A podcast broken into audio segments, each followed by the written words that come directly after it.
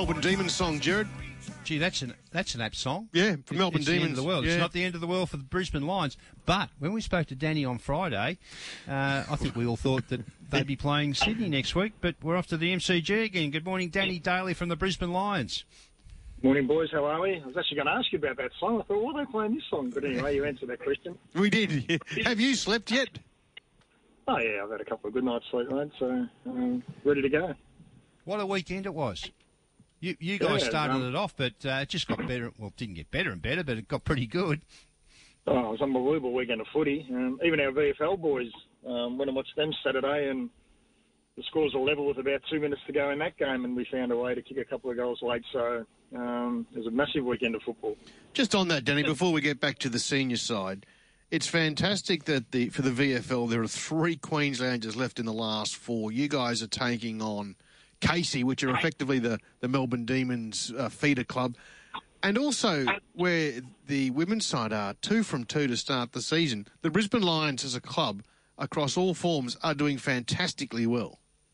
Uh, yeah, um, doing really, really well. Uh, a lot different from where we were four or five years ago, apart from the female women's team. We've always been up there, but um, yeah, we're in a, a very good space as a football club, and the girls had a great win yesterday as well against the Giants. So they're off to a good start at two and zero, and they've got the uh, Q clash this week. So yeah, club's in a Just on the position. VFL, so just on the VFL side, Danny. uh, Obviously, you have a lot to do with them, but how deep um, is your relationship with what goes on there, as opposed to what you do with the Lions?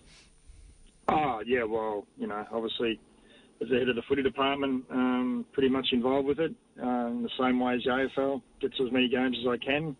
Um, help the coaches in need. If he wants me to, Mitch Hahn wants me to sit in the box and help him out, I will. If not, I'll just sit in the crowd and give him some advice or the players some advice at the breaks. But uh, Mitch and his coaching group do a great job with the VFL boys. So, um, as we say, we're one club, uh, so we help out wherever we can with all forms, males and females. Danny, before we go on to Friday night's game, uh, we've got to get to Oscar McInerney. But before we talk about Oscar, Marcus Adams has now been ruled out for the rest of the season with that concussion. We said at the time it didn't look as bad as the Calamarchi one, but obviously Marcus is doing it pretty tough at the moment. Yeah, he is. He actually um, came to the club for our main training session on the, uh, Tuesday last week. Um, still battling a little bit, but he's getting better, which is the, the most important thing. Um, you know, just with his sensory, sensory stuff and his testing hasn't been to the level that it needs to be, the concussion testing. Um, so he hasn't been great, but he's on the improve. But we, um, well, the doctors made a decision that the best thing for him is is to uh, give up all hope of the season and just for him to concentrate on his well-being. Um, but his head did hit the ground in that clash um, against Carl, I think it was. Um, and he's had a, a few little concussions over his time as well. So you got to err on the side of caution with these things and, and get his head right. So um, he's improving, but he's still got a little bit of a way to go. With with the Big O, we know the protocols and, and the stand down periods, etc. But if he was perceived to be okay by the doctors, etc., are you allowed to appeal that? Uh, no, it's um, Okay. mandatory 12 days. So um, I texted him yesterday and he said he was feeling a lot better. Um, but again, until they start moving and uh, running around and kicking the ball, you don't get a real feel for how they actually are going because he hasn't done much. Um, but no, the rules are 12 days mandatory regardless. So we make the assumption Darcy Fort, as you said on, on Friday, will, will come in for, for Oscar. And you now you've got to find a place for Noah Answerth and Cam Rayner as well. We do, um, which is a great position to be in, um, and it'll be a lengthy match committee tonight and tomorrow morning to to work through uh, what we do. But um, yeah, it is what it is, and it's that time of year, and we've got a pretty healthy list. So, as I said, it's a good position to be in. So we've just got to be um, put our heads together and make sure we come up with the right decisions for the, the betterment of the team. I don't know whether you were listening when we had Timmy Hodges on earlier this morning or whether you've caught up with this news, Danny, but uh, you hear the words broken leg and you think of somebody in a cast for like three months and not to play ever, footy ever again. But Christian Petracca's got a broken leg, but it looks like he'll be okay to play on Friday night. Yeah, it looks that line, looks that way, a little hairline fracture. Um, but yeah, they can play with those injuries. So don't worry, myself and Fages at the footy were calling every doctor we could to find out what their thoughts were once we heard what it was. But mm. yeah, you can play with those things. You just hope they don't get another kick on them and it, it fully breaks. But um, no doubt he'll be hampered and a little bit limited. But um, and he's also got the calf contusion as well, which um, is probably more of a hiccup for him. So um, anyway, we'll see how that pans out. If he plays, he plays. If he doesn't, he doesn't. With your preparation for this week, Danny, uh, you, you haven't had a great time against the Demons this year. Do you go back and revisit any of that, or do you simply just look at what they put out on the weekend against the Swannies?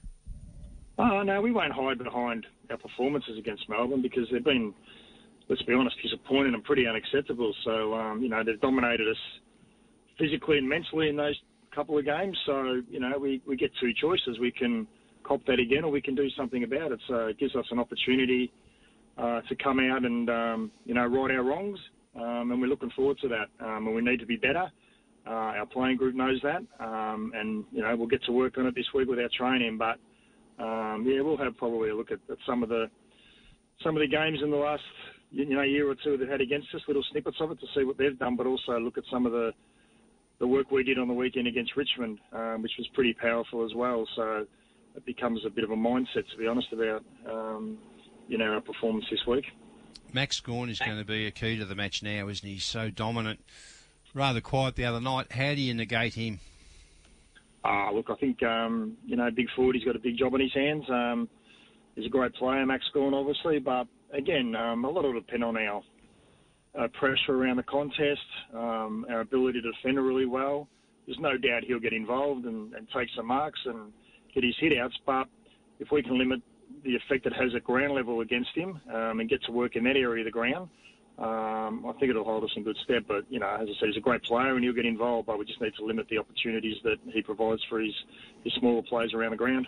Well, you can put a few hoodoos to bed once and for all on Friday night, Danny. You can overcome the MCG hoodoo and uh, uh, finish the season off for the Demons. So, a lot to take out of the, a win. So much to uh, play for. Oh, absolutely. Um, there's no tomorrows, really, is there? Uh, there wasn't on the weekend. Um, you know, the MCG, it'll be the third time we play there in eight weeks, so uh, we're starting to get a good feel for it. Um, obviously, Melbourne beat us convincingly, but you know against Richmond, I think we showed that we handled the ground pretty well, albeit that you know we got beat by seven points. But our first half was was pretty good that that game, so I think we're getting better at that ground, and um, it's another opportunity for us to to get there and uh, you know break that hoodoo that everyone talks about. Well, the public treat finals a whole lot different than what they do the season proper. I guess football clubs really don't. Do you change anything with your preparation this week uh, in regards to how and when you get to Melbourne? No, no, no, no. We'll do what we did um, against Richmond. So uh, we'll head down on Thursday. We'll do our captain's run at the Gabba. Um, we'll head down there sometime Thursday afternoon. Um, yep, settle ourselves into the hotel um, and play Friday night. Get the job and get the job done, hopefully, and get out of there. Well, your next three games, Danny, hopefully are at the MCG. yeah, that'd be nice. Um, get the job done, as I said on, on the weekend. It'll give us an enormous amount of confidence leading into the the prelim. But uh, as we say in football, one week at a time, boys. Uh, just work through this week and, and hopefully we can come away with a win. Were you watching all these games on the weekend, Danny, uh, as a coach, or did you, were you sort of at times being a football fan?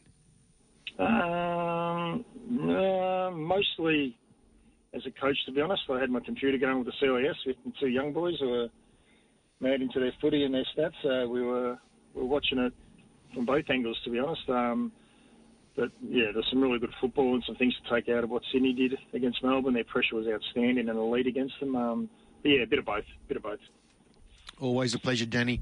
Looking so much forward to Friday night. Hopefully the Bron- uh, sorry, the Raiders have gone. The sorry. Broncos. I've just had something come through to me, and I've just read Broncos and Raiders, and I've said that. Hopefully the Lions come away with the win Friday night, and we're talking to you next Monday morning about taking on Geelong or a, uh, well, let's just worry about that. Yeah, no worries. Thanks, boys. And can I just say thanks to all our, our members and all our supporters who turned up on, on Thursday night. It was unbelievable, the uh, the crowd and the noise, and I've got no doubt they got us over the line. So thank you for all our listeners and, and for you guys for your, um, for um, you know what you do for us. Thank you.